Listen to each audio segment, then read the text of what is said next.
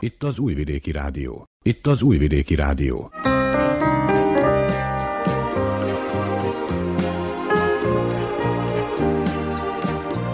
Egészségügyi mozaik.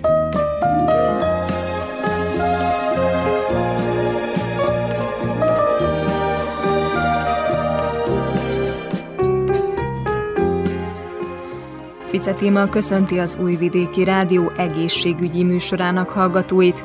Az ENSZ Egészségügyi Világszervezetének kezdeményezésére 1988 óta, május 31-e a Dohányzásmentes Világnap. A nap célja, hogy felhívja a figyelmet a dohányzás veszélyeire. Ennek kapcsán az egészségügyi mozaik első órájában a dohányzásról hallanak. Szó esik a rászokás és a leszokás tényezőiről, a dohányzás okozta betegségekről, a gyógyulásról és a dohányzást pótló, felváltó eszközökről, mint például az elektromos cigaretta. Műsorunk második órájában az Emanci című független produkcióban a közelgő testvérek világnapja lesz terítéken. A testvérek közötti viszonyról egy mentálhigiénés szakember mesél.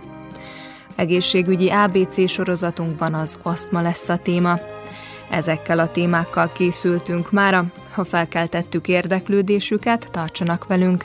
Buki Csevics Mihály zenei szerkesztő és Milla Mihnyák hangtechnikus nevében tartalmas időtöltést kívánok.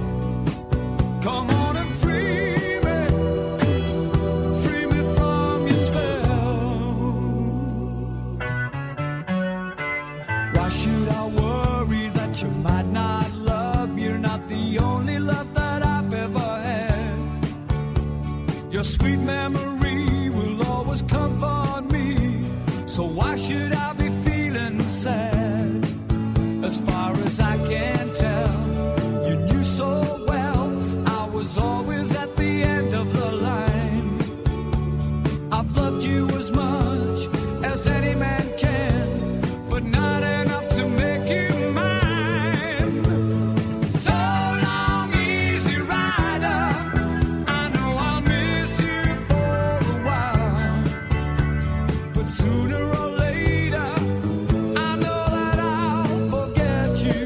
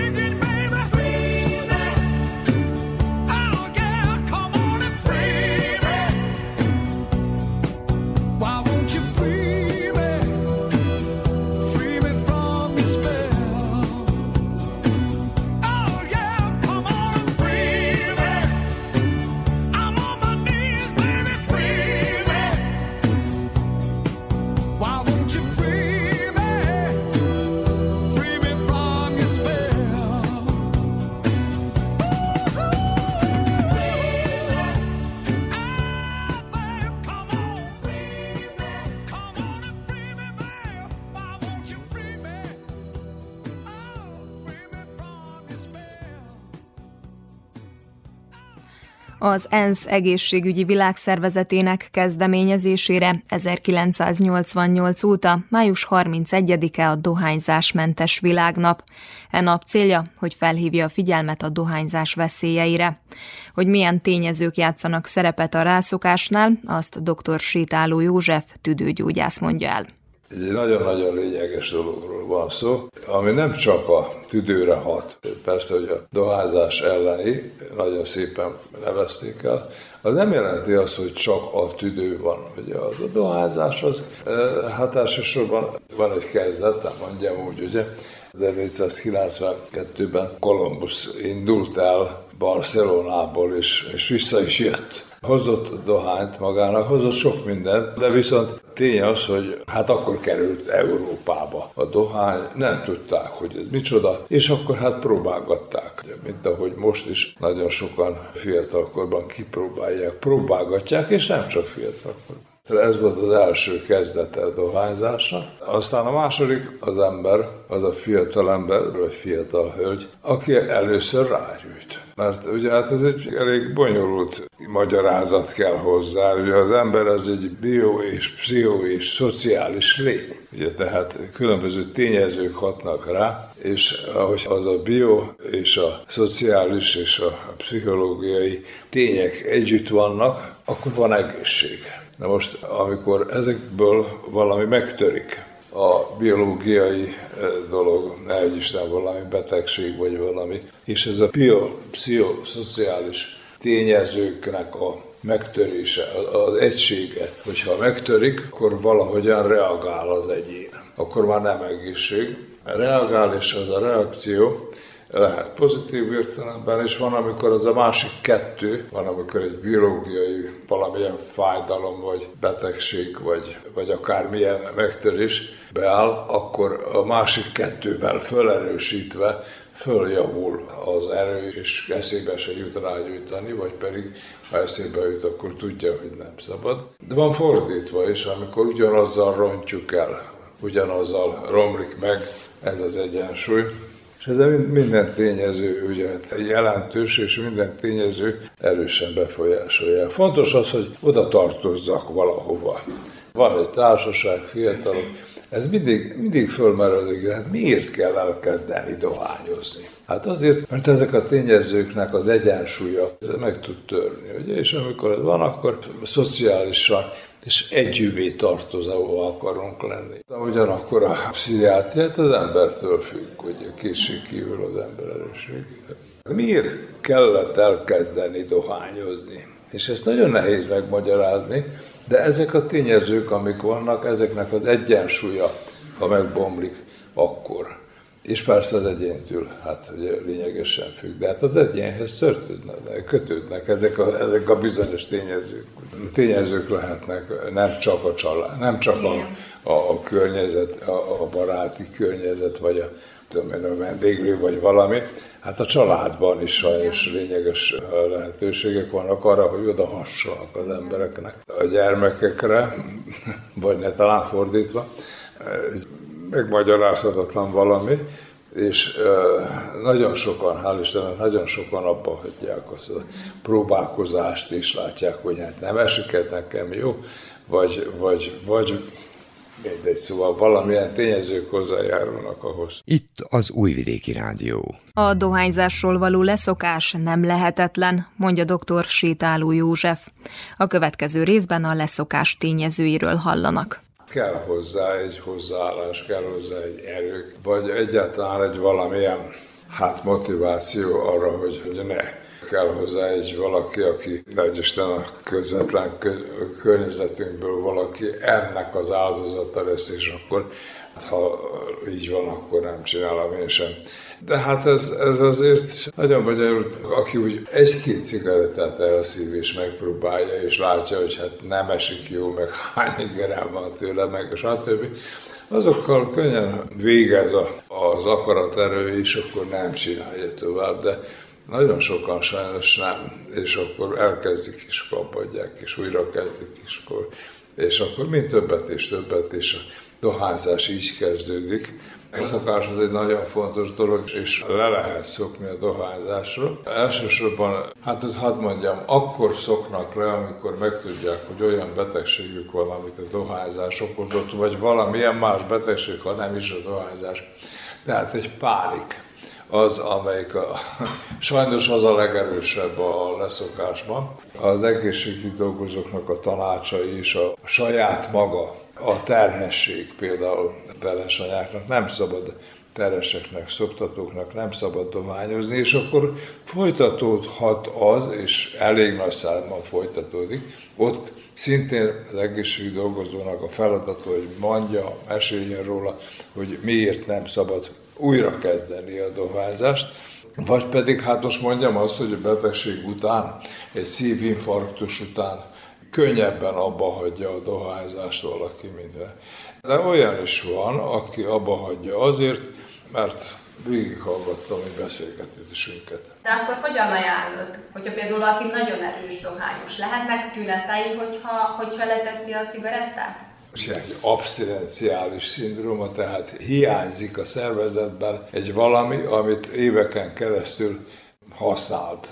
Vonatkozik ez az alkoholra, vonatkozik a dohányzásra, de viszont ehhez egy nagyon erős akarat kell. De hogy lehet, az biztos. Nagyon sokan vannak, akik azt mondták, hogy én úgy gondoltam, mert a családban ilyen meg ilyen valami történt, hogy én nem dohányzom tovább.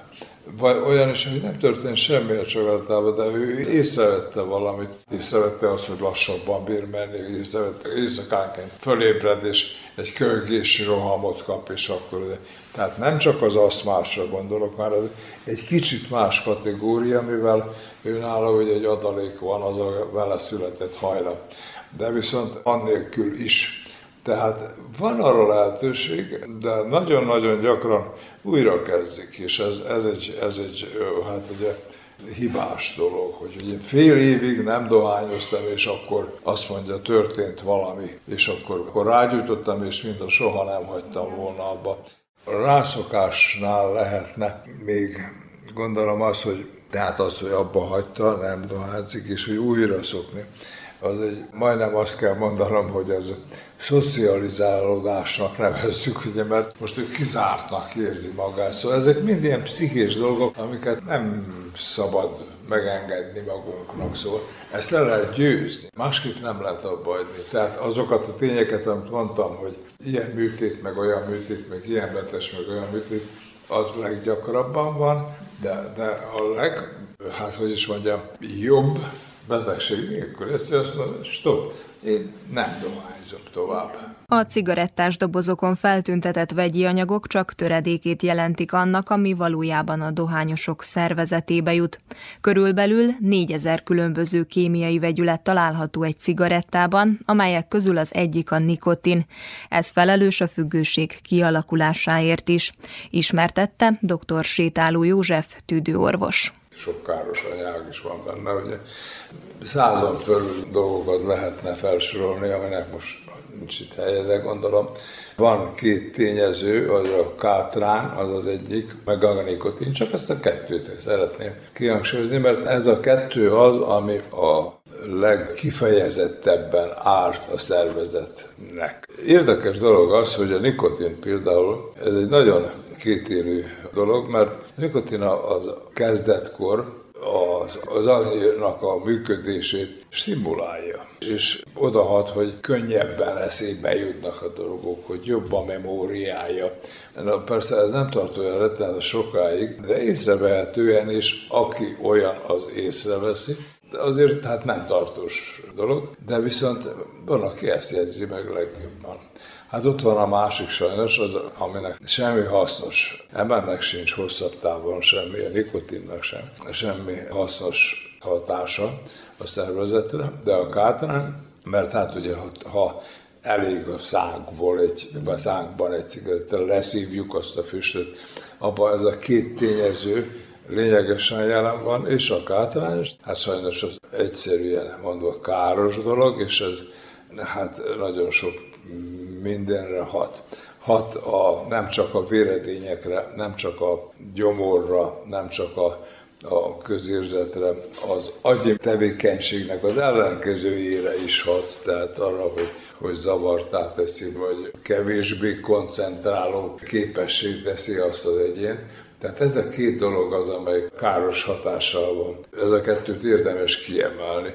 Később mind a kettő káros. És hát ez olyan dolog, hogy a nikotin például lényegesen befolyásolja a vérkeringésnek az állapotát. A nagyon apró kapillárisokban történik meg először a hatások, később lerakódik ott. Sok minden más koleszterines kövek rakadnak le az erekben, nagyobb erekben is, és dugulásokat okoznak.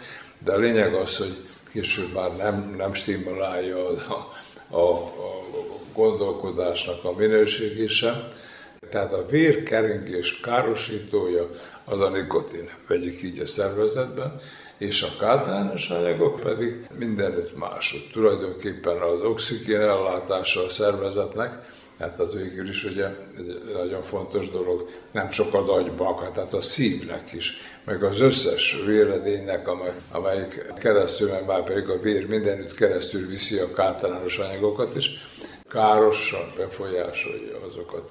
Különböző betegségeket tud előidézni, nagyon gyakran, mivel a tüdőn keresztül megyünk, ugye így hát a legelső folyamat, ami megtörténik, az egy hörgő gyulladás, időlt gyulladás az. Az elején alig észrevehető. Talán néha egy kicsit köhent egyet, vagy reggel azzal ébred, hogy köhögni kell. Később az beszűkülnek a hörgők is, és ezáltal az oxigénellátás a szervezetben romlik, és ezáltal ha az romlik, akkor vérkeringés a tüdőben is károkat csinál. Állandó hatás, mert nem egy cigarettát szívnak el az emberek naponta, nem először lehet, másodszor, harmadszor, negyedszer, 10-15-öt és így tovább. Sajnos 30 cigarettát is, vagy 3 doboz cigarettát is el tudnak szívni naponta. Tehát ez már szörnyű dolog, de ez már nagyon erős patológia.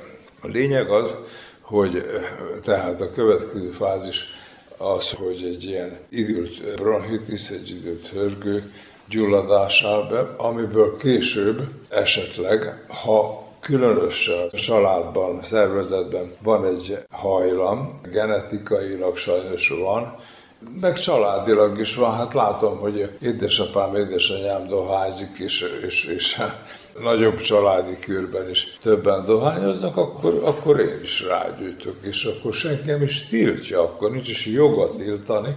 Sajnos van joga, azért szülőnek ugye a saját kárát figyelembe véve volna joga, de hát én is szívtam 6 szívügyet. Sajnos ez nem olyan kevésszer van, mint ahogy gondolnák. A bronchitis tulajdonképpen azoknak a hörgőknek a gyulladása, melyek a belélegzett levegőt a tüdő hólyagocskáihoz szállítják. Ennek egy krónikus formája a COPD, azaz a krónikus obstruktív tüdőbetegség, fejtette ki dr. Sétáló József szakorvos.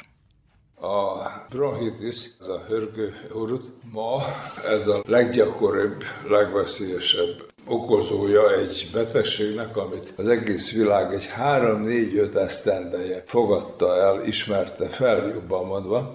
Ez a COPD, szóval ez azt jelenti, hogy krónikus obstruktív bronchitis, tehát hörgőhurut, ami halálos. Na most ez durván van megfogalmazva, de durva is a dolog, mert beáll naponta 20 cigarettának az elszívásával, vagy 25-tel, és nincsen lehetőség arra, hogy visszahúzódjon. Ezek komoly rászokások, erre szükség van a szervezetnek, és a beteg úgy érzi, hogy enélkül nem is tudna élni. Én betegnek nevezem, mert ez már betegség.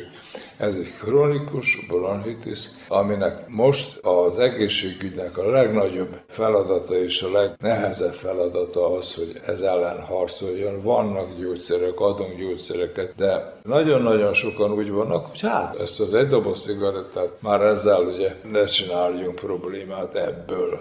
Viszont súlyosbodik, krónikus, tehát tartós gyulladássá alakul, hörgőknek a belső falán ott megy a füst, káros anyag, az a gyulladás alakul ki, olyan gyulladás, amelyik tartósan ott van, olyan gyulladás, amely köpet váladékot fog előidézni, és akkor jön a köhög is. Tehát ez egy következő lépés, ami kötelezően jön, és hát súlyosabb következménye is van a rákos megbetegedéseknek. Egy ilyen tartós, állandó, jelenlévő gyulladás, előbb-utóbb ez a gyulladás egyik oka lesz majd a rákos megbetegedésnek. Még mindig az orvostudomány nem tudja pontosan megmondani, hogy hogyan keletkezik a rák, de az biztos, hogy állandó olyan visszatérő gyulladás, nap-nap után visszatérő gyulladás, éveken keresztül visszatérő gyulladás oda vezet, hogy ott rákos.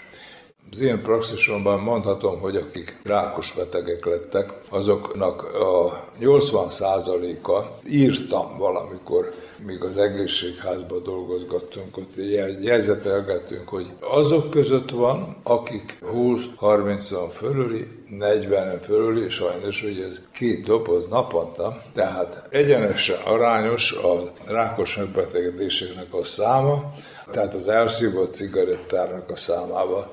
Sajnos ugye hát ez van sok, de ma mégis, aki ezzel foglalkozik, most akarom mondani az orvosok, egészségügyi dolgozók, azt mondják, hogy nem a ráktól félek én. Ettől félek, ettől a COPD-től, amit ugye elmondtam, tehát az a krónikus bronchitisztől, tehát egy időt tartós bronchitisztől, ami minden reggel köhésebb, minden gyorsabb menésnél később, ahogy haladunk a korral, lelassítja a menésemet, mert nincs elég levegő, mert beszűkültek a hörgők, és ezek a hörgőkön keresztül kapjuk az oxigént, és kapunk amennyit kapunk. De mi van mondjuk a passzív dohányosokkal, akik ott vannak a dohányosok mellett, nekik például lehet bronchitiszük? Igen, nem eldobni való kérdés, mert valóban a passzív dohányzás az is dohányzás. Nem olyan szinten, mint az, aki nagy mennyiségű, a legszigorúbban szívja, de ugyanazt beszívja.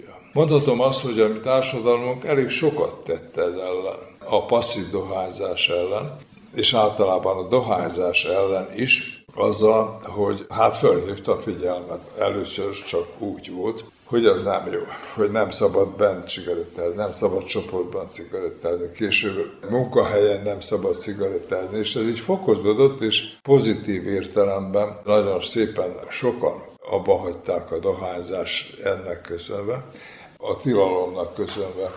De sajnos azért, mint minden mást, itt sem tartunk be mindent, ugye? Vannak nevetséges dolgok, hogy a vendéglőben nem szabad dohányozni, azoknak, akik ott azon abban a részében vannak, viszont a bal oldalon nyugodtan dohányoznak, ugye? Természetesen mindent ki lehet játszani, hát ha mindent nem is, de a betegséget nem fogjuk kijátszani. Sajnos így van. Érdekes dolog még azt is mondani, hogy persze, hogy a statisztikát mindenfelé csinálnak. Ha százalékát vesszük az egészségügyi dolgozók, mert hát én nekem, mint egészségügyi dolgozóknak nagyon az a feladata, hogy szokassam le az embereket, vagy vigyázzak, hogy ne szokjanak rá arra, hogy dohányoznak. A statisztikában nagyobb százalékban dohányoznak az egészségügyi dolgozók, mint az összlakosság. Na de hát nem úgy gondolom, hogy az összlakosságnak a száma és az egészségügyi dolgozók száma, csak százalékról beszélek. Hát nevetséges az, amikor elmegy egy kórház vagy egy egészségügyi intézmény mellett, és a kerítésen kívül látja a fehér köppenyeseket, ahogyan kopajági titokban dohányoznak. És az van, sajnos benn is sok helyen. Nagyon függ az egészségügyi dolgozók elsősorban viselkedésétől. Ne legyen az, hogy rajta keresztül látom, hogy igenis lehet, akkor függ attól is, hogy titokban, ami idézőjelben titokban dohányoznak azért az egészségügyi dolgozók, és nem kellőképpen harcolnak ellene. Harcolnak és sokan csinálják, de nagyobb számban kellene.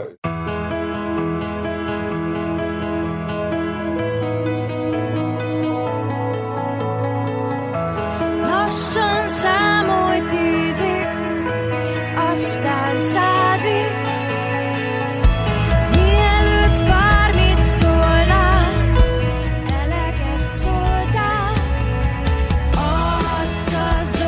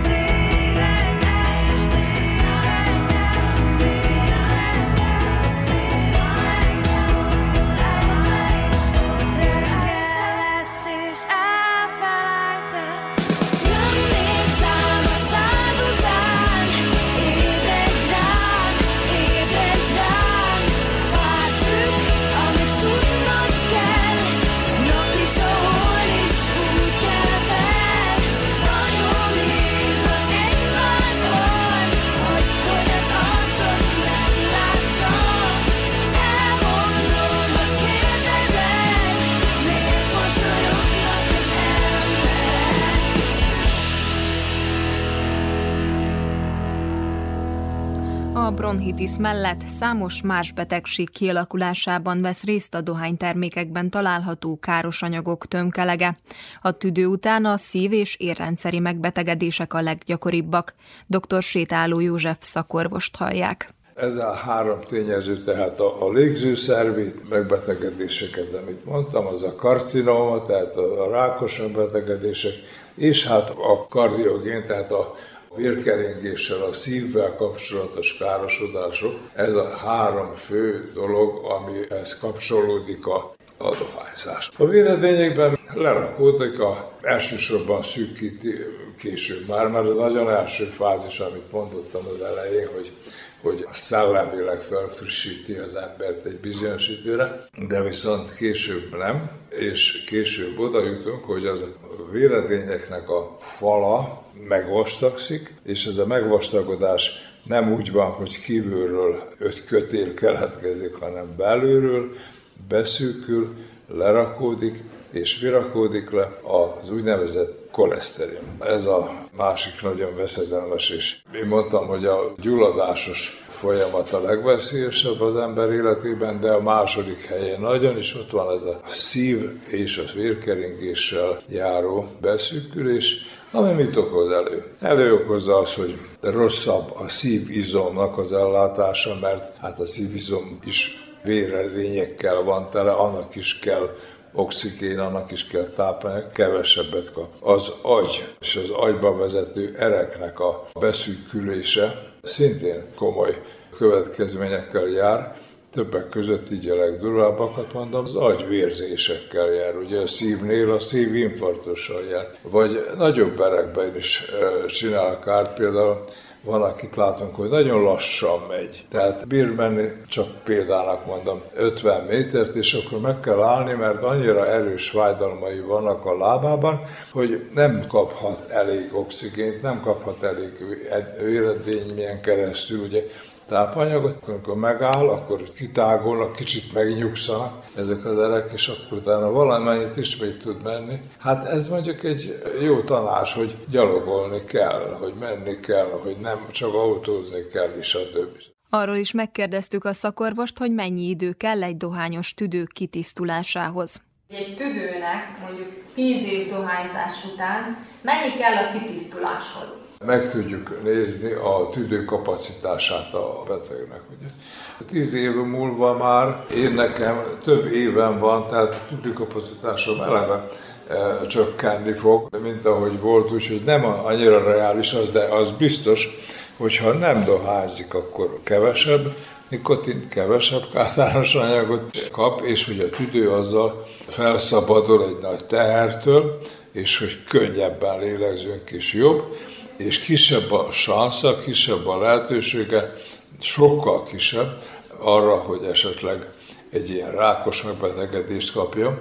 Sőt, ezt a bizonyos időt hörgő gyulladásot, amit ma egyik legveszedelmesebb tüdőbetegségnek tartunk, ami egy halálos betegség, az hát lényegesen lelassul is. Akkor persze vannak arra gyógyszerek is, aki már nem dohányzik, adni kell, bizonyos gyógyítani kell. Szóval olyan értelemben, hogy azt a krónikus, azt a hosszú ideig eltartó gyulladásos folyamatot lecsökkenteni, mert az a gyulladásos folyamat az, ami ugye már beszéltünk róla, kiváltja esetleg a rákos megbetegedést is. Sokan elektromos cigarettával pótolják a dohány utáni sóvárgást. A vélemények eltérőek, folyamatos kutatás tárgya az e-cigi. Még nem tudjuk pontosan, esetleg annak is lehetnek káros hatásai. Tanulmányozza a világ ezt, és lehet, hogy van, sőt egyesek mondják, hogy még rosszabb, mint a dohány, hát azért ez nem így van. Tény az, hogy ha a kettőt összehasonlítom, akkor azért hát hasznosabb, tehát kevésbé káros, talán inkább így mondjuk az elektromos cigaretta. Csak az a baj, hogy láttam példákat, hogy azzal pótolta, azzal helyettesítette jobban mondva a dohányzást, és akkor egyszer csak már nem észrevett, hogy nem is helyettesíti, hanem jobb az a dohány. Ugye hát kétélű dolog, de viszont ha csak azt veszem figyelembe pillanatnyilag, mivel még nem tudjuk a pontos következményét, Hát, ha válogatni lehet is, hogyha valamit veszek, de nagyon jó arra is, hogy fokozatosan esetleg abban lehet hagyni vele. Az aromákat, amikor veszik meg ezeket a folyadékokat bele, tehát ott lehet válogatni, hogy mennyi nikotint tartalmazzon, és mondjuk a leszokásnál talán lehet ez jó, hogy akkor mindig csökkentik a nikotinadagot. Talán. Ez a szó legvégén volt a leg, hogy talán. Nincsen ez teljesen egészében letisztázva, vélemények lehetnek róla, és az biztos, hogy azért kevésbé rossz, mint a konkrét dohány. De viszont az a jó és általános vélemény az, hogy az se olyan csoda dolog, és hogy azt is tegyük félre, legyen az egy leszokási fázis, és hagyjuk abba. Egy olyan személyt is megkérdeztünk, aki már leszokott a dohányzásról. Dohányoztam, amikor abban a korban értem, hogy az olyan nagyon menő volt, mikor mindenki füstült, rágyújtott, mert az olyan nagyon-nagyon nagy valami, és milyen nagyon jó, ugye, idézőjelbe, hogy érik az ember, kezd másképpen gondolkodni, meg úgy adódott, hogy megnősültem. Az a 93-as évek, azok olyanok voltak, hogy mint most kezd lenni a cukor is, ugye, hogy vagy valamit boltba, vagy nincs, vagy hónap lesz kilós csomagolásba, 50 kilós az van. A cigi az meg úgy volt, hogy volt a piacon, árulták a dillerek, a trafikokba, boltokban nem volt. Egyszer bőrigáztam, egyszer megfattam, máskor mind a kettő volt egyszerre, és mikor ez így harmadszor megtörtént, akkor hazafelé olyan ázottam, fázottam, nagyon mérges voltam. Itt a sarkon volt cigaretta a trafikban, Winston meg Camel, soha nem felejtem el, meg az árát sem, nem pont emlékszek rá, de jó drága volt, és én mondtam az én feleségemnek, hogy itt a pénz, itt a bicikli, ott van a trafikban cigaretta, én nekem többet ne is emlegest. Annyira mérges voltam magamra is, hanem úgy voltam, hogy ilyen hülye az ember, hogy mérgezi magát, pénzt ad érte, szalad, ázik, fázik, hogy megvegye, hogy aztán füstöljön. No, én nekem ez nem kell tovább. És akkor így hagytam abba. Mondom, ez már most itt van 93-4 óta, és annyira megharagudtam, mondom, mindenkire, a dillerekre, az országra, a saját magamra is, hogy még csak álmomba sem nem gyújtottam rá soha többet, semmikor. Az ember, hogy kiszámolja, hogy egy dobozzá a szíve egy nap, és hogy átalakítsa ezt az összegét évi szintre, hát az odaver egy olyan 1000 euró körül, lehet, hogy nem egész, de attól függ, hogy milyen fajta cigarettát szív. Amellett káros, büdös, és semmi értelme. Én sokszor mondtam, Columbus Kristóf mást is hozhatott volna Amerikában, nem ezt a hülyeséget. Az ember azáltal, hogy cigarettázik, nem csak saját magát mérgezi, hanem másokat is. Nálunk is megesett az, hogy feleségemmel ketten is cigarettáztunk, ott volt a kisgyerek, az is szívta, nem is gondolkoztunk rajta. Most így utólag nagyon nagy hülyeség volt, azt mondom, de hát ez volt.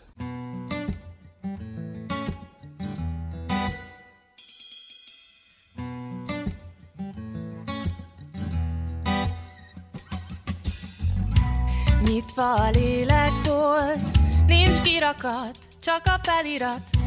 Félre az összes gond, jön az öröm és megy az unalom. Bárki bármit mond, nem a te hibád, valami bár. Ez az egy van, ez az egy élet, ez az egy sincs, ha nem éled. Ez az egy van, ez az egy élet, ez az egy, ugye érted? Érezd jól magad, mondd jól áll a lazaság, hát ha másra áll.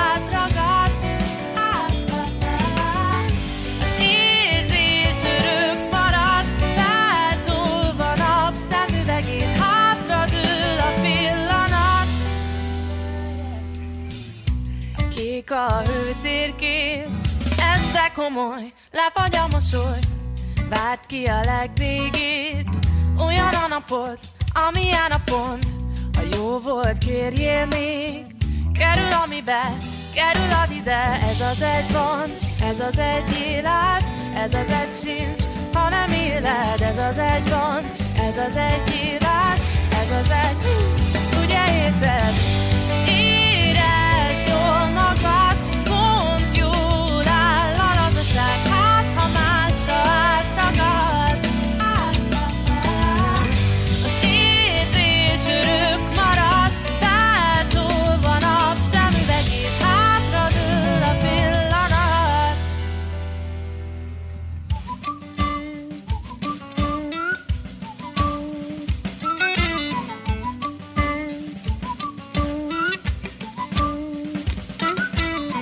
az egy bank, ez az egy élet, ez az egy sincs, ha nem éled. Ez az egy bank, ez az egy élet, ez az egy bank, ugye ért veled. Érezd jól magad, pont jól áll a lazasság, hát ha másra átragad. Az érzés örök marad, tátolva napszemüvegét, hátra dől a pillanat. Ez az egy van, ez az egy élet, ez az egy sincs, ha nem éled. Ez az egy van, ez én te.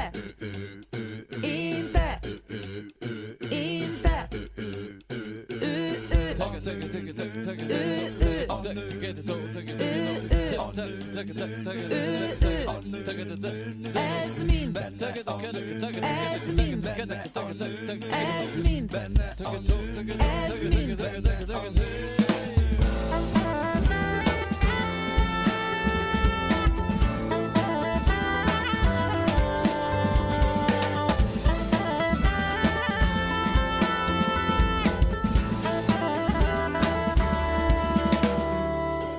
Emanci, a női leg. Női témák nem csak nőknek.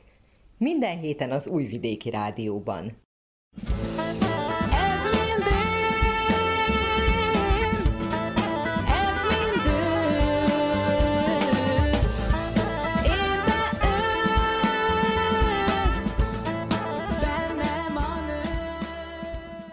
Szép napot kívánok! Raffai Ágnes köszönti az Újvidéki Rádió minden kedves hallgatóját.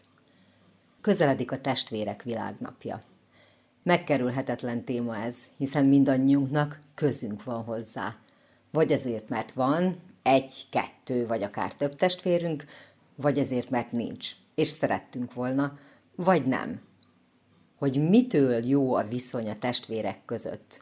Hogy milyen lehet közöttük a dinamika, ha kevés vagy sok év van közöttük.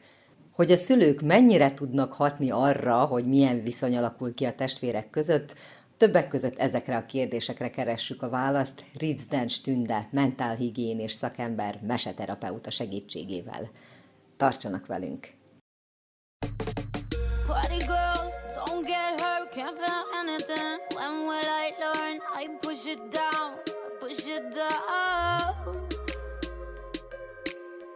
I'm the one for a good time call, phone's blowing up, ring on my doorbell, I feel the love, feel the love.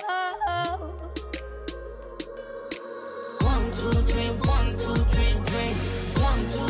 3, drink. 1, 2, 3, 1, 2, 3, drink. 1, 2, 3, 1, 2, 3, drink.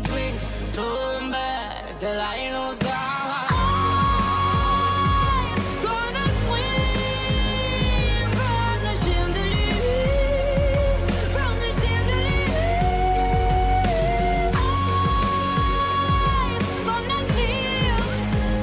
Tomorrow doesn't exist, like it doesn't exist.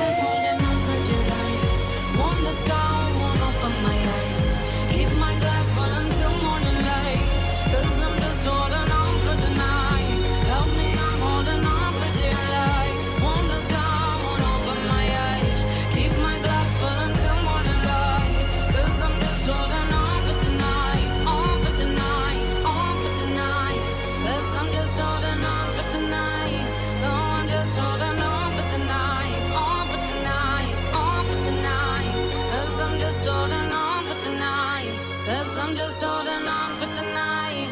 Oh, I'm just holding on for tonight. On for tonight. On for tonight. A gyerekek számával kapcsolatban szerintem nagyon-nagyon sok sztereotípia van az emberek fejében. Azt gondoljuk, hogy nem tudom, az egykék önzőek, a középső gyerekek a legtalálékonyabbak, a legkisebb van leginkább elkényeztetve. Szóval, hogy egy csomó minden van, amit hiszünk, vagy gondolunk, de nem biztos, hogy köze van az igazsághoz. Szakemberként te milyen dinamikákkal találkoztál? Van ezeknek a sztereotípiáknak valami igazság alapja? Én azt gondolom, hogy amikor a testvérségről vagy a testvérről beszélünk, akkor ez egy olyan téma, ami tulajdonképpen soha senkit nem hagy teljesen hidegen. Hisz akinek van, azért nem, akinek meg nincs, annak pedig azért nem indiferens számára a téma. Hogy ezek a sztereotípiák, ahogy így megnevezted, nyilván van nekik alapjuk lélektanilag is, hisz egészen más a dinamika egy olyan családban, ahol egy gyerek van, és megint csak más a dinamika ott, ahol 2, 3, vagy akár ennél is több gyerek van, hogy a középső gyereknek mondjuk milyen lesz a pozíciója, vagy milyen lesz a legkisebbnek a pozíciója. Megint csak nyilván egy picit hazabeszélek, de hogy a mesékben is ugye nem teljesen véletlen, hogy a legkisebb lesz az, aki majd jó felé tudja fordítani a dolgokat, hogy a középső gyerek az, aki tulajdonképpen egy kicsit sehol sincs, és mindenhol van, hisz ő már ugyan második, és már úgy született egy családba, hogy van előtte valaki, de nyilván neki is van egy olyan élménye, hogy van utána is valaki, tehát, hogy nem ő a legkisebb, nem ő az, aki körül idézőjelben ugyan, de forog a világ. Szóval, hogy én azt gondolom, hogy ha egy picit eltekintünk a sztereotípiáktól, akkor azt mondhatnánk, hogy a gyerekek száma azért családdinamikailag egy meghatározó tényező tud lenni. Nézzünk rá erre az egészre a szülők szempontjából. Hogyha saját tapasztalatból indulok ki, akkor én is teljesen máshogyan álltam az első gyerekhez, mint a másodikhoz, és nem azért, mert kevésbé szeretem, hanem lehet, hogy kevesebb tapasztalatom volt az elsőnél, a másodiknál meg már kevesebb energiám például. Szerinted a szülők hol tudnak a legtöbbet hibázni ezen a téren?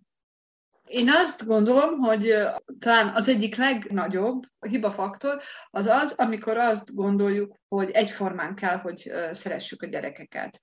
Tehát, hogy nagyon izgulunk amiatt, hogy akár az egyik, vagy a másik, vagy a harmadik ne érezze azt, hogy valamiért el van hanyagolva, és különösen tud ez kifejező lenni akkor, hogyha azonos nemű gyerekekről van szó. Ilyen esetekben a szülőnek nyilván van az a kényszere, idézőjelben, hogy mindent egyformán kell adni, teljesen függetlenül attól, hogy a gyereknek, a második gyereknek, vagy az első gyereknek van-e arra igénye, amire a másiknak.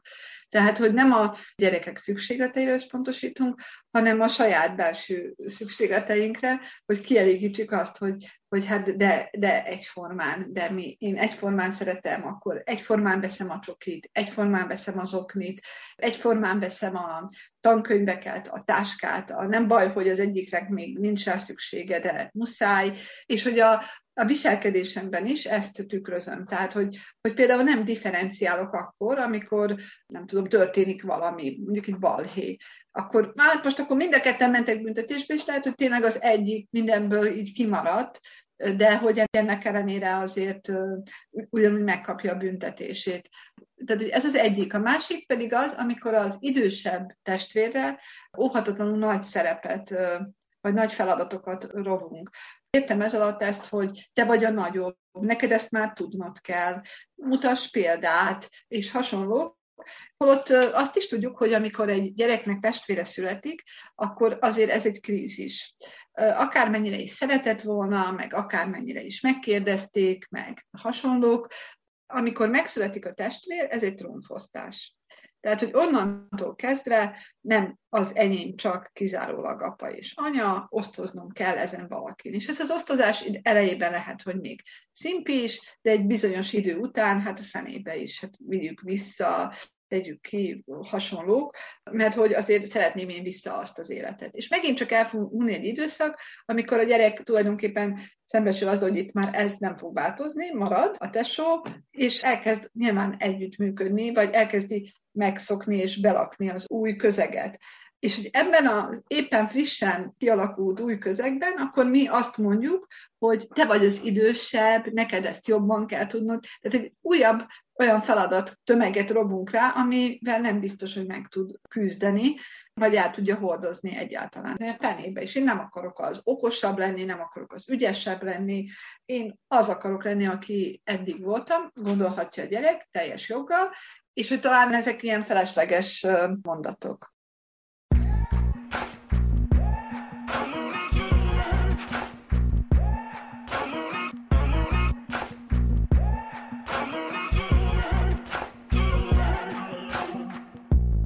Maybe I'm foolish, maybe I'm blind, thinking I can see through this and see what's behind. Got no way to prove it, so maybe I'm lying.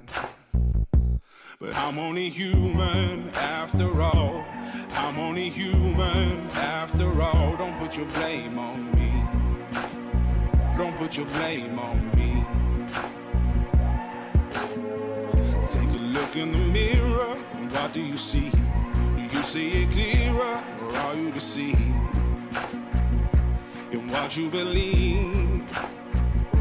Cause I'm only human after all, and you're only human after all. Don't put the blame on me. Don't put your blame on me. Some people got the real problems. Some people out of love. Some people think so long, Lord, heavens above, I'm only human after all, I'm only human after all, don't put the blame on me, don't put the blame on me. Don't ask my opinion, don't ask me to lie, and beg for forgiveness for making you cry, for making you cry. Cause I'm only human after all. I'm only human after all. Don't put your blame on me. Don't put the blame on me. Oh, some people got the real problem. Some people out of love. Some people think I can solve.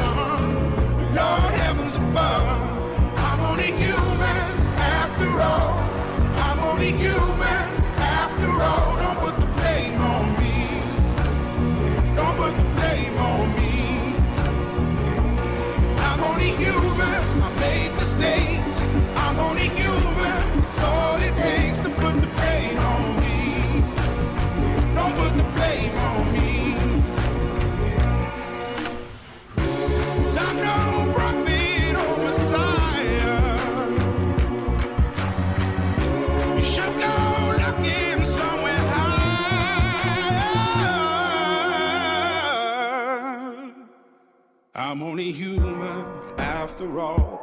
I'm only human after all. Don't put the blame on me.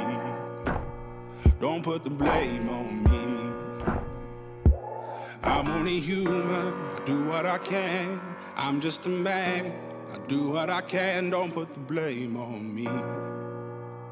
Don't put your blame on me. Említetted azt, hogy ha egynemű gyerekekről van szó, akkor milyen nehézségek jöhetnek elő, hogy a különböző nemű testvérekről beszélünk. Szerinted másmilyen viszony van az anya és a fiú, az apa és a lány, az anya és a lány, apa és a fiú között? Tehát, hogy nemek szerint lehet különbséget tenni? Ez nem PC, vagyis hát ugye nem feltétlenül a jelenkor hangulatát vagy irányzatait tükrözi, de én azt gondolom, hogy igen. Tehát, hogy egy kislány másként érkezik meg a különböző fejlődési állomásokra, és egy kisfiú is egészen másként. És hogy fejlődési értelemben még pontosan tudjuk, hogy van az az időszak, amikor az ellenkező nemű szülővel szívesebben vannak, és az azonos nemű szülővel viszont rivalizálnak. Tehát, hogy ez azért így óhatatlanul benne van a levegőben, akármennyire is szeretnénk most így a nemektől egy kicsit eltávolítani a felnövést. Nem nagyon lehet, hisz ez így része az életünknek.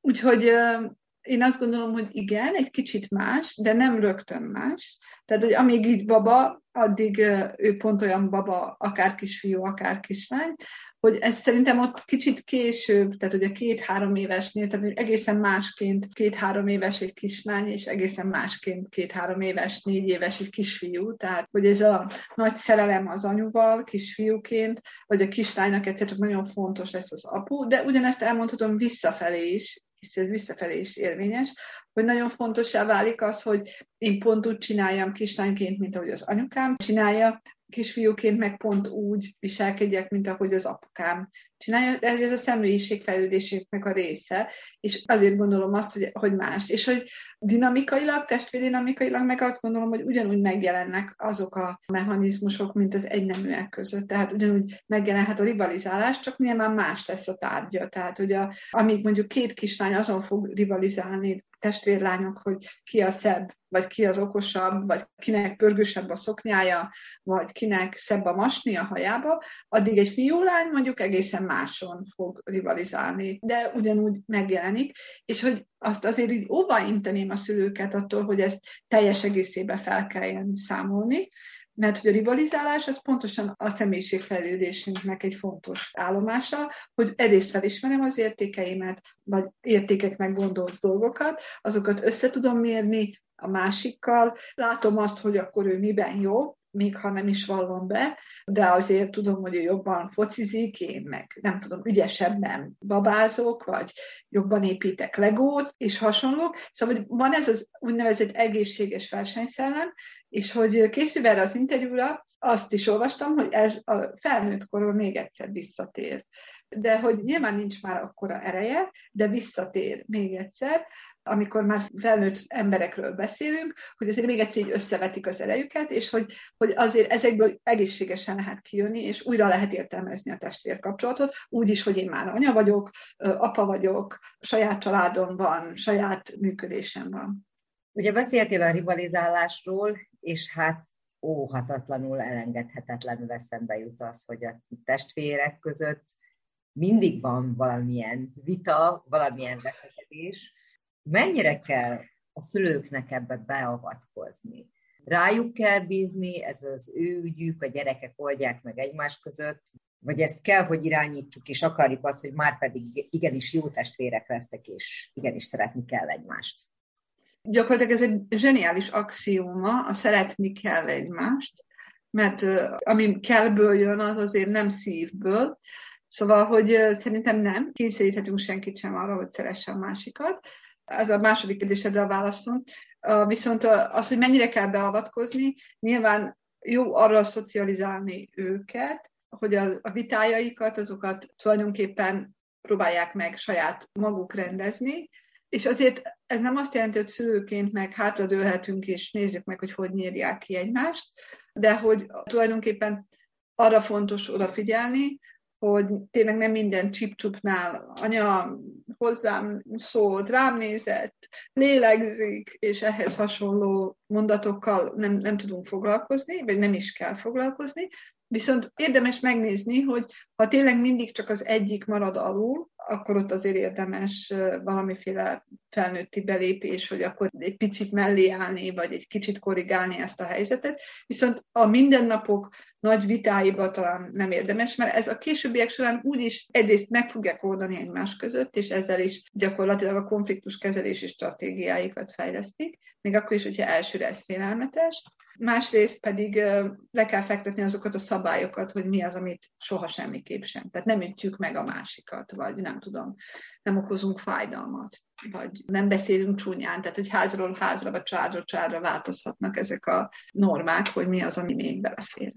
ha azt érezzük, hogy a testvéreknek nincs közük egymáshoz, tehát igaziból nem gyilkolják, nem bátják egymást, hanem lényegtelen számukra a másik, akkor vajon kell ezen dolgozni? Kell megpróbálni tudatosan közelíteni őket egymáshoz? Vagy inkább jobb ezt rájuk hagyni és bízni abban, hogy majd egyszer csak később kialakul? Én azt gondolom, hogy egy testvérkapcsolat az soha nem egy kiegyenlített pálya.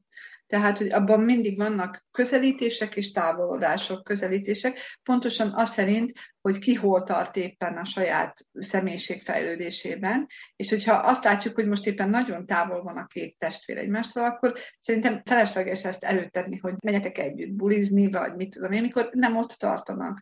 De hogy a gyerekek, azt ugye bizonyára a hallgatók is nagyon sokszor látták, hallották, vagy olvasták már, hogy ez nem így működik, hogy ezt így ki lehessen erőszakolni egyrészt, másrészt pedig vissza tudnak ők egymáshoz találni, amikor éppen majd ott fognak tartani együtt. És akkor lehet, hogy megint egy kicsit eltávolodnak, majd vissza, majd eltávolodnak.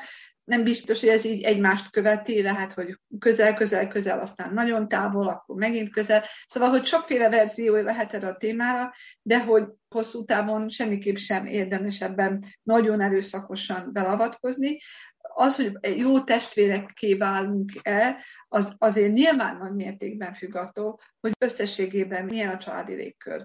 Tehát, hogy van abba integrálva mindenki bele. Tehát, hogy a testvér is, az utánam következő, az előttem lévő, mit gondolunk mi arról, hogy család és hasonlók, és hogy ezek lesznek igazán a fontosak, és nem az, hogy mennyire erőszakoskodunk azon, hogy együtt vagy külön.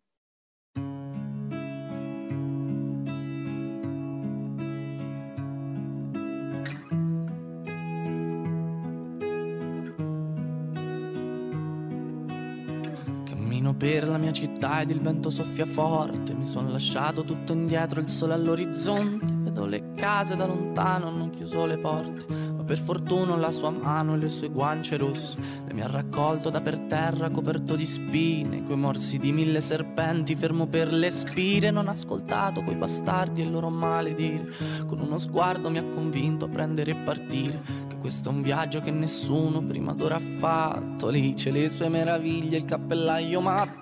Cammineremo per sta strada e non sarò mai stanco, fino a che il tempo porterà sui tuoi capelli il bianco. Che mi è rimasto un foglio in mano e mezza sigaretta. Restiamo un po' di tempo ancora, tanto non c'è fretta. Che c'ho una frase scritta in testa ma non l'ho mai detta, perché la vita senza te non può essere perfetta. Quindi Marlena torna a casa, freddo qua si fa sentire, quindi Marlena torna a casa che non voglio più aspettare, quindi Marlena torna a casa, freddo qua si fa sentire, quindi Marlena torna a casa che ho paura di sparire. Il cielo piano piano qua diventa trasparente, il sole illumina le debolezze della gente, una lacrima salata bagna la mia guancia mentre lei con la mano mi accarezza in viso dolcemente, col sangue sulle mani scalerò tutte le vette, voglio arrivare dove l'occhio umano si interrompe per imparare a perdonare tutte le mie colpe, perché anche gli angeli a volte hanno paura della morte, che mi è rimasto un foglio in mano e mezza sigaretta, corriamo via da chi c'ha troppa sete di vendetta. Da questa terra ferma perché ormai la sento stretta. Ieri ero quiete perché oggi sarò la tempesta. Quindi Marlena torna a casa, che il freddo qua si fa sentire. Quindi Marlena torna a casa, che non voglio più aspettare. Quindi Marlena torna a casa, che il freddo qua si fa sentire. Quindi Marlena torna a casa, che non solo un pazzo, la lascia che ti racconti. Avevo una giacca squalcita e portavo tagli sui polsi, oggi mi sento benedetto e non trovo niente da aggiungere. Questa città si affaccia quando ci vedrà giungere. Ero in bilico tra l'essere vittima e essere giudice, era un brivido che porta la luce dentro le tenebre e ti libera da queste catene splendenti e lucide ed il dubbio mio se fossero morti oppure rinascite. Quindi Marlena torna a casa, che il freddo qua si fa sentire, quindi Marlena torna a casa, che non Marlena, torna a casa, che freddo qua si fa sentire. Quindi Marlena, torna a casa, che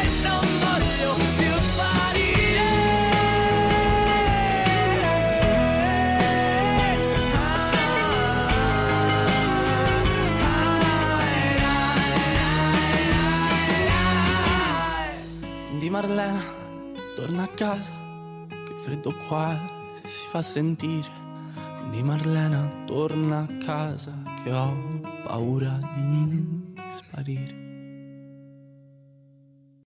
Beszéljünk egy picit arról, hogy mi van akkor, hogyha a gyerek nagyon akar testvért. A szülők meg nem biztos, hogy erre készek. Bele kell menni ebbe a játékba? Én azt gondolom, hogy arról, hogy születik-e még egy gyerek, arról soha nem egy gyerekkel, hogy döntsön. Akár arról, hogy megszülessen is, arról is döntenek ketten, és arról is, hogy ne szülessen, arról is ketten döntenek. Tehát, hogy ez a mindenkinek van testvére, csak nekem nincs című játszmák, ezek borzasztóan, azt mondom, hogy veszélyesek, csak olyan terepet teremtenek, amiben teljesen felesleges belemenni. Ezeket egészségesen le lehet kezelni, hogyha a szülőpár nem kész még arra, hogy egy újabb gyereket vállaljon, és azt is el lehet mondani, hogy miért nem fog most ebben a momentumban születni. Hisz azért gondoljunk csak bele, hogy egy gyereknek nyilván az a kívánsága, amit éppen látott másoknál, de azért ő alapvetően azzal nincs tisztában, hogy mit jelent egy újabb gyereket vállalni, azt kihordani, megszülni, felnevelni és hasonlók. Tehát, hogy ő nyilván a pillanatnyi örömök mentén mond ilyen vagy olyan kívánságokat, és hogy én azt gondolom, hogy sokféle kívánságát lehet egy gyereknek teljesíteni, ezt nem biztos, hogy maradéktalanul be kell állni ebbe. Az az optimális, hogyha valahol találkoznak a kívánságok, és akkor ott ígértem az előbb, hogy erről beszéljünk egy kicsit. Szerintem, amikor egykének azt mondják, hogy majd születni fog egy kis testvéred, neked ettől milyen remek dolgod lesz, mert lesz kivel játszanod, és soha nem leszel egyedül, és hasonlók, akkor ezek elég orbitális csúsztatások. És hogy én azért alapvetően azt vallom, hogy a gyereknek ne hazudjunk. Mert az, hogy lesz kivel játszani, igen, úgy 5 év múlva jó esetben, és az sem biztos, hogy ők tök jó fognak kijönni egymással, és nagyokat fognak játszani. Szóval, hogy ilyen talán nem kell mondani. Azt érdemes elmondani, hogy majd születik egy kisbaba, aki a testvéred lesz, akivel hát itt az elején majd csak alszik, meg eszik, olyan sok dolgunk nem lesz vele, anya majd igyekszik azért veled is lenni, hisz gyakorlatilag tudjuk, hogy egy újszülött gyerek mekkora lutri, lehet, hogy tényleg anyának sok ideje lesz, az idősebb gyerek ellen lehet, hogy egyáltalán nem lesz, mert hogy egy több emberes második gyerekkel fog születni, akivel aztán sokat kell majd lennie. Szóval, hogy valahogy úgy adagoljuk ezt a testvérkérdést, hogy az ne startból csalódással induljon, hogy tényleg, hát én azt várom már, hogy itt legyen, hogy játszunk, és hogy ezt a babát majd nekiadom, meg azt, és ilyenkor a szülők úgy meg tudnak hatódni ezen, hogy ő hogy készül rá a gyerek, és hogy ezt is már félretette neki, meg azt is, és aztán ugyanezek a szülők borzasztóan csalódottak, hogy hát azt akarjuk, hogy vigyük vissza. Én is azt akarnám, hogy vigyük vissza, mert nem azt kaptam, amit ígértek nekem. Úgyhogy ezzel egy kicsit óvatosan érdemes bánni. Az életkorról még beszéljünk egy kicsikét. Van olyan, hogy optimális? Tényleg az a legjobb, hogy minél kisebb korkülönbség legyen a 2 gyerek között, mert hogy már úgyis benne vannak a szülők a rutinban, meg a nem alvásban, akkor gyorsan jöjjön a következő is, vagy jobb az, amikor már a nagyobbra kvázi rá lehet bízni a kisebbet, vagy a nagyobb már önállóbb, vagy a túl sok évnyi különbség se jó, mert hogy akkor meg mi közük van már egymáshoz. Én azt gondolom, hogy akár a hallgatók, akár mi is itt mind a 2-re tudunk jó példát is, és ellenpéldát is. Szerintem akkor szülessen meg a következő gyerek, amikor erre készek a szülei, hogy megszülessen, és ez nem feltétlenül a már meglévő gyerek, a gyerekek életkorától függ. Nyilván az, hogy rögtön gyorsan, frissen lesz 2 egészen pici gyerekem, az egészen nagy terheket tud róni az édesanyára, ezt úgy érdemes talán csinálni, hogyha van ebben segítsége, de tud ez jó lenni később, hisz együtt nőnek fel, de arra is láttunk már jó példát, és nem feltétlenül jól alakuló élettörténeteket, amikor nagyobb volt a korkülönbség, és valamiért mégsem tudott jól működni. A testvérkapcsolat szerintem őszintén is igazából nem a kor fogja meghatározni, hanem az, hogy egyrészt a szülők mit kommunikálnak a gyerekek felé, tehát mi az ő viselkedésük, és akkor itt megint beköszönt az, amiről már itt mi sokszor beszéltünk, hogy milyen az én testvérkapcsolatom, mi az, amit én gondolok egy testvérkapcsolatról, és mit projektálok bele, vagy mit közvetítek a gyerekeim felé, illetve hogy hogyan tudom őket, meg hogy nyilván tudom-e őket a saját személyiségükben látni, vagy pedig tényleg csak azt látom, hogy nektek szeretnetek kell, egymásra testvérek vagytok, és akkor ezt egy mint ilyen végtelenített mantrát sorlom. Tep-tum, tárarum, tep-tum, tárarum, tep-tum, tárarum, tep-tum, tárarum.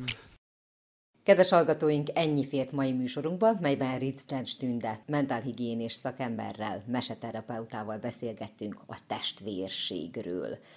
Köszönöm, hogy velünk tartottak. A szerkesztő Raffai Ágnes mára búcsúzik önöktől.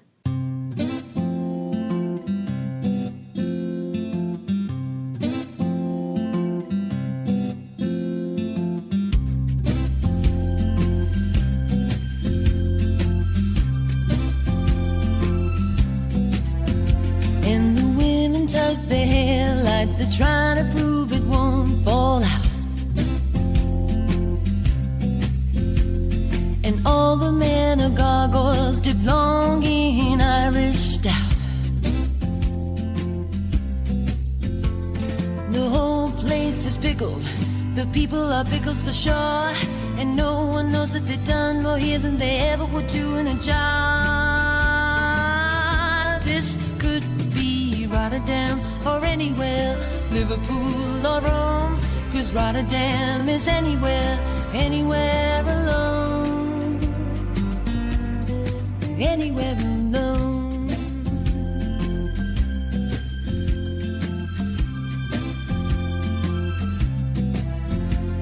And everyone is blonde and everyone is beautiful. When blonde and beautiful are multiple, they become so dull and dutiful. And when faced with dull and dutiful, they fire red warning flares, battle cocky personality with red underwear. This could be Rotterdam or anywhere, Liverpool or Rome, 'cause Rotterdam is anywhere, anywhere alone, anywhere alone.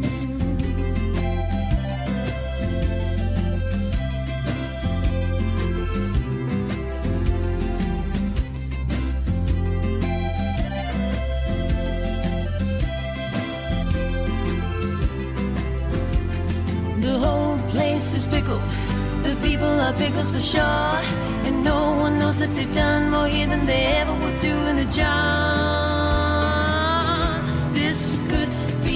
Rotterdam or anywhere, Liverpool or Rome, 'cause Rotterdam is anywhere, anywhere alone. This could be Rotterdam or anywhere, Liverpool or Rome, 'cause Rotterdam is anywhere, anywhere alone, anywhere alone, anywhere alone, anywhere alone, anywhere alone, alone, alone. Ooh, this could be Rotterdam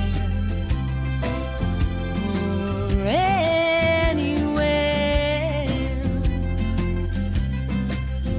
Liverpool or Rome, 'cause Rotterdam is anywhere.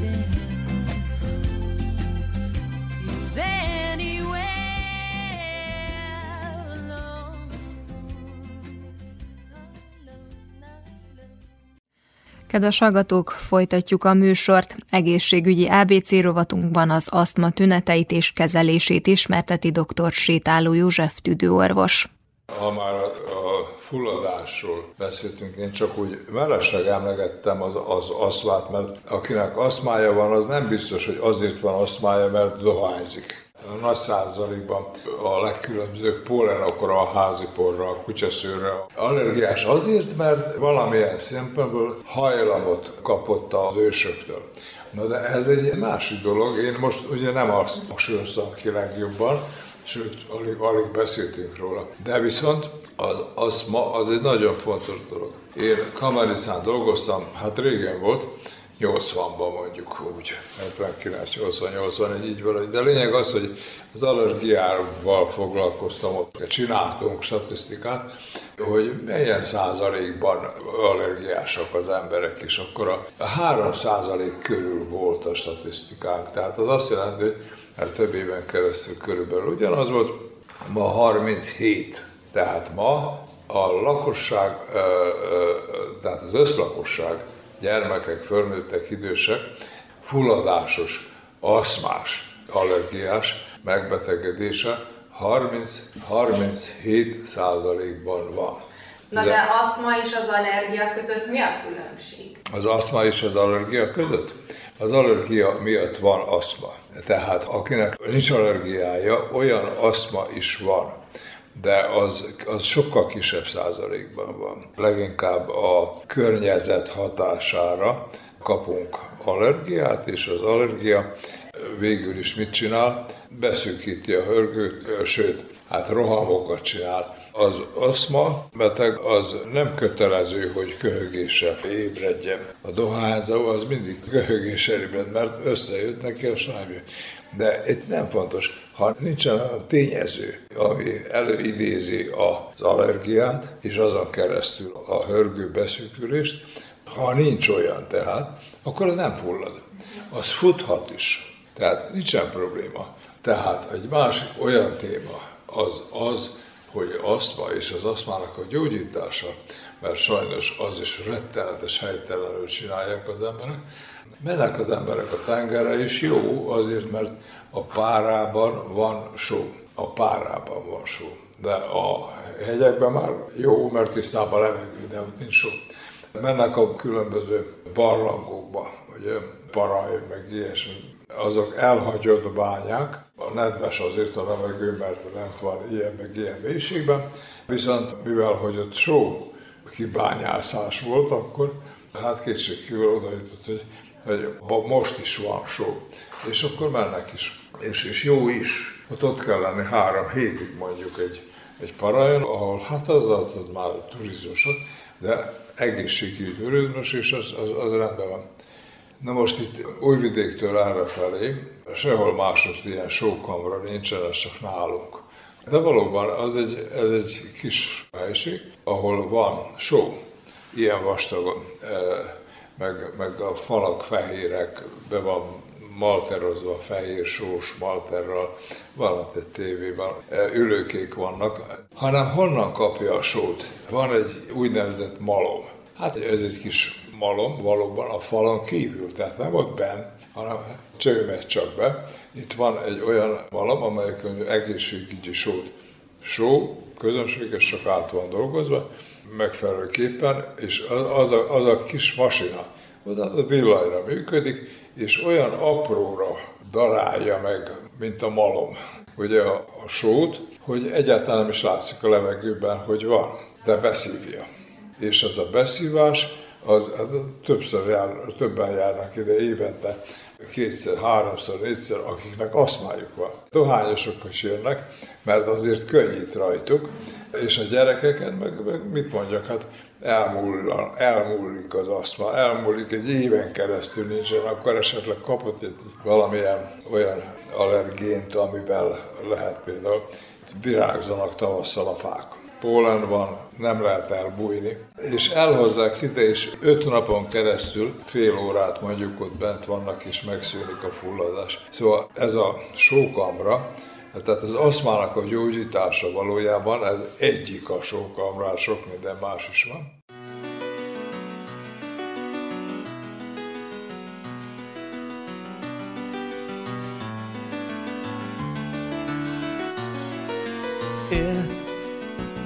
all right with me, as long as you are by my side. Talk or just say nothing, I don't mind, your looks never lie. I was always on the run, finding out what I was looking for, and I was always insecure, oh, just until I found. Words often don't come easy, I never learned.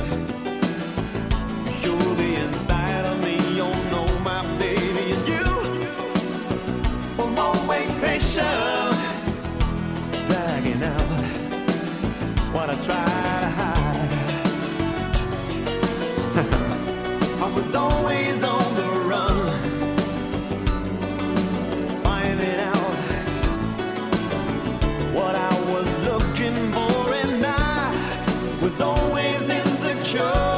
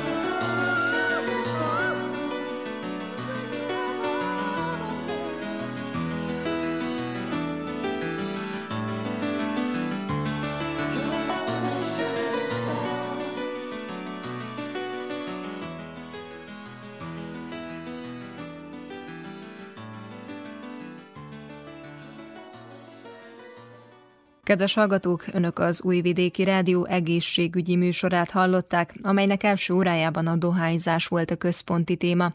Szó esett a rászokás és a leszokás tényezőiről, a dohányzás okozta betegségekről, a gyógyulásról és a dohányzást felváltó eszközökről, mint például az elektromos cigaretta.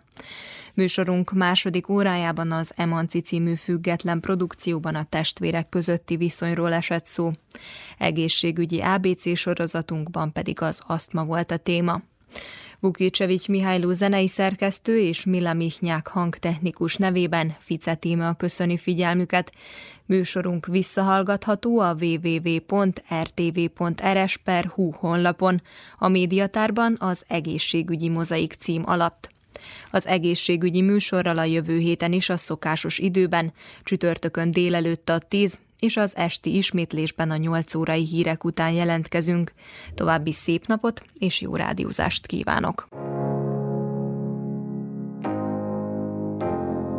Ott van, érzem, benned és bennem, minden hangban, káoszban, rendben. Ott van, érzem, benned és bennem, minden hangban, káoszban, rendben. Hogy minden nappal teljesen leszek a csodákban téged, téged meg a csodákban kereslek. A szükségben is őszintén nevessek a csodákban téged, téged meg a csodákban kereslek. Ott van, érzem, benned és bennem, minden hangban, káoszban, rendben. Ódudvarban, csillagligedben, ott van, érzem, benned és bennem.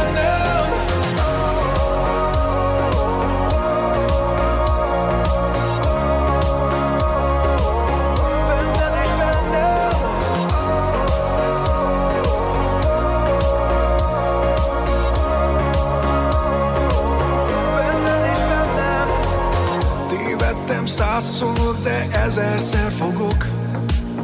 Egy helyben áll, ki a tegnapján zokog. Én látni vágyom a földön minden újat, készen arra, hogy tőle tanuljak. Hogy minden szépet hibákkal szeressek a csodákban téged, téged meg a csodákban kereslek. Régi hibákban többé ne essek a csodákban téged, téged meg a csodákban kereslek. Ott van, érzem benne.